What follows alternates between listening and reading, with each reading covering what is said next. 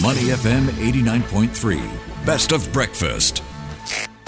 The bigger picture only on Money FM 89.3. Good morning. Welcome to the bigger picture. And today we are diving into the world of small caps. So these are the stocks, penny stocks sometimes, which are often overlooked because of the headlines we sometimes see in the papers. They just don't get enough attention. Well, there are opportunities there if you want to diversify your portfolio. So let's unpack it with Alfie Yeo. He is the head of Singapore Small and Mid Cap Research at RHB Bank. Good morning, Alfie. How are you doing today? Hi, good. Thanks for having me. Hey, it's um, great having you on because you track this space very closely.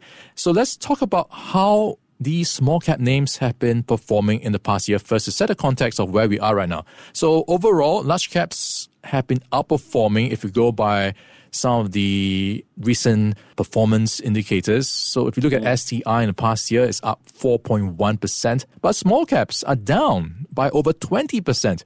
What is happening here, Alfie? Yep. So this is very typical and reflective of the view that large cap companies are better managed. They pose lower earnings risk than small cap companies. In any given year, we can also see lateral uh, rotation from large cap stocks to small cap stocks. But with economy being uh, a little bit uh, jittery, we have seen that um, the large cap stocks are outperforming mm. small cap stocks. So largely reflective that uh, large cap companies are better managed. So this is where we are seeing uh, the, the, the money is going into STI, which outperform and uh, small caps yeah. Uh, underperforming. Yeah, I feel that's a good point, right? With jitters, people normally flock to the bigger names. If you look at the current backdrop, we've got downside risks in the economy. They seem to be appearing. If you look at the Straits Times front page, you've got talk of a slowdown in Singapore. You've got around the world the banking sector um, situation in the US and overall tightening conditions around the world. How will that play out for the small cap space? Yeah, so hopefully uh, this interest rate increases in the US will slow down and provide a little bit of uh, relief for the overall economy, and uh, hopefully this uh, slight relief will uh, overflow to the businesses and consumers. Hopefully this will improve economic activity. So our house view is that uh, going into second half 2023, we are bullish that a global recovery will commence. So mm. there are already early signs of bottoming out in trade, industrial production, retail sales, and PMI data in many of the Asia ex-Japan economies. So hopefully, if this plays out according to our house view of a second half, recovery, uh, that will also provide some relief to the small cap stocks. Yeah, I suppose the other way to look at it, Alfie, is that these still have upside potential because they have not uh, seen a big run yet when it comes to small caps. So let's talk about your list of 20 small cap jewels. Give us an idea how they were selected, what are some of the criteria you used, and where some of these um, stocks are situated when it comes to sectors. Okay, so when we approach this project, we have largely used a bottom up stock picking approach. And uh, we go by individual stocks and take into account uh, their growth drivers, valuation, operational financial strength, and other situational catalysts or drivers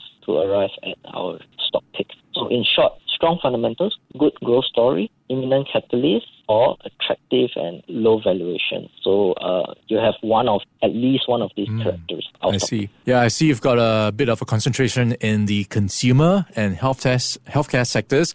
Uh, one of the names that stands out, Sheng Siong, is one of the stocks with the biggest market caps on your list. Uh, yeah, that's right. We we like this stock because of its stable net profit and uh, stable growth, defensive nature. So, uh, in times of economic uncertainty, uh, this stock provides a, a, a, stable growth and, and, and is defensive in nature. And what's more, it has uh, generate good cash flow for, for, for shareholders.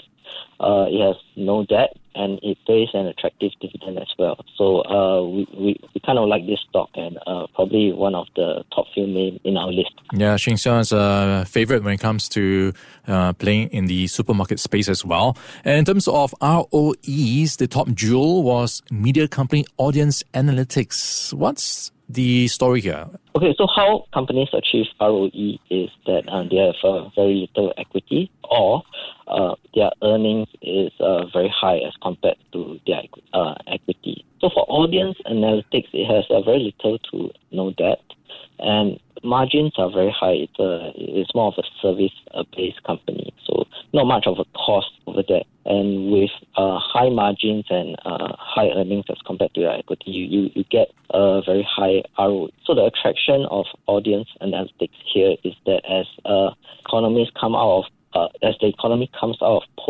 post-COVID and uh, companies uh, emerge post-COVID, there will be more companies that will accept their award services as they dish out awards. And when companies accept these awards, uh, they actually get more revenue and, and earnings as well. So uh, a top ROE mm. company, audience analytics, uh, yeah. an interesting company there. Yeah, Alfie, normally people want to look for companies with high ROEs, but here on the list, you've got one at other end of the scale, which is showing an ROE of negative 33%. So this is Isoteam. Why is this on your list? Okay, so this stock is actually a turnaround story. It's going from a loss position to a profit position.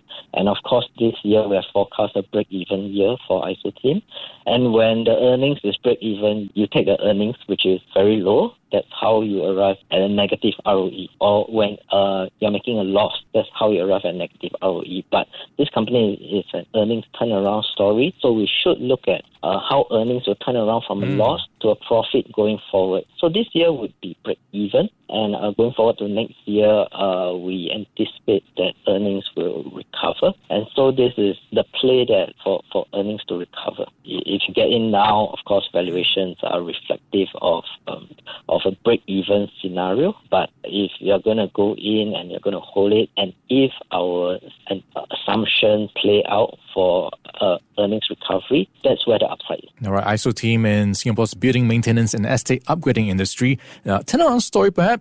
And just to wrap things up, Alfie, you've got one REIT on your list, Cromwell European REIT, which has a focus on the logistics and light industrial sector in Europe. And this is interesting because Europe is not going through a great time right now. Uh, yes, but uh, in their recent release, uh, we see that the Europe rental market, at least for their portfolio, it appears stable. And uh, the latest net property income, it grew by 3.6% year on year. So there is still some growth there. Overall occupancy is high at uh, around 96%, and uh, their weighted average lease expiry has uh, about 4.5 years. So, which means that tenants are locked in for the next mm. um, four to five years, and it's 96% occupancy. In one Q, the last result, it also had rent revision of uh, six to seven percent, six point seven percent, in fact. Yeah, and um, it appears stable, and based on this, we are positive. Besides, based on the Oxford Economics forecast of Europe's 2023 GDP, uh, their April forecast was slightly better than the same forecast made in uh, January 2023. So, uh, in terms of that, there's a slight uptick in the outlook, uh, GDP outlook in uh, the various regions in Europe. So uh, there's some tailwind there. All right. That's a good wrap up of some of the jewels in the small cap space to look out for. We've been chatting with Alfie Yeo. He is the head of Singapore Small and Mid Cap Research for RHB Bank. Thanks for your time today, Alfie. Thank you. Before acting on the information on Money FM, please consider if it's suitable for your own investment objectives, financial situation, and risk tolerance. To listen to more great interviews, download our podcasts at moneyfm893.sg or download our audio app. That's A W E D I O. Available on Google Play or the App Store.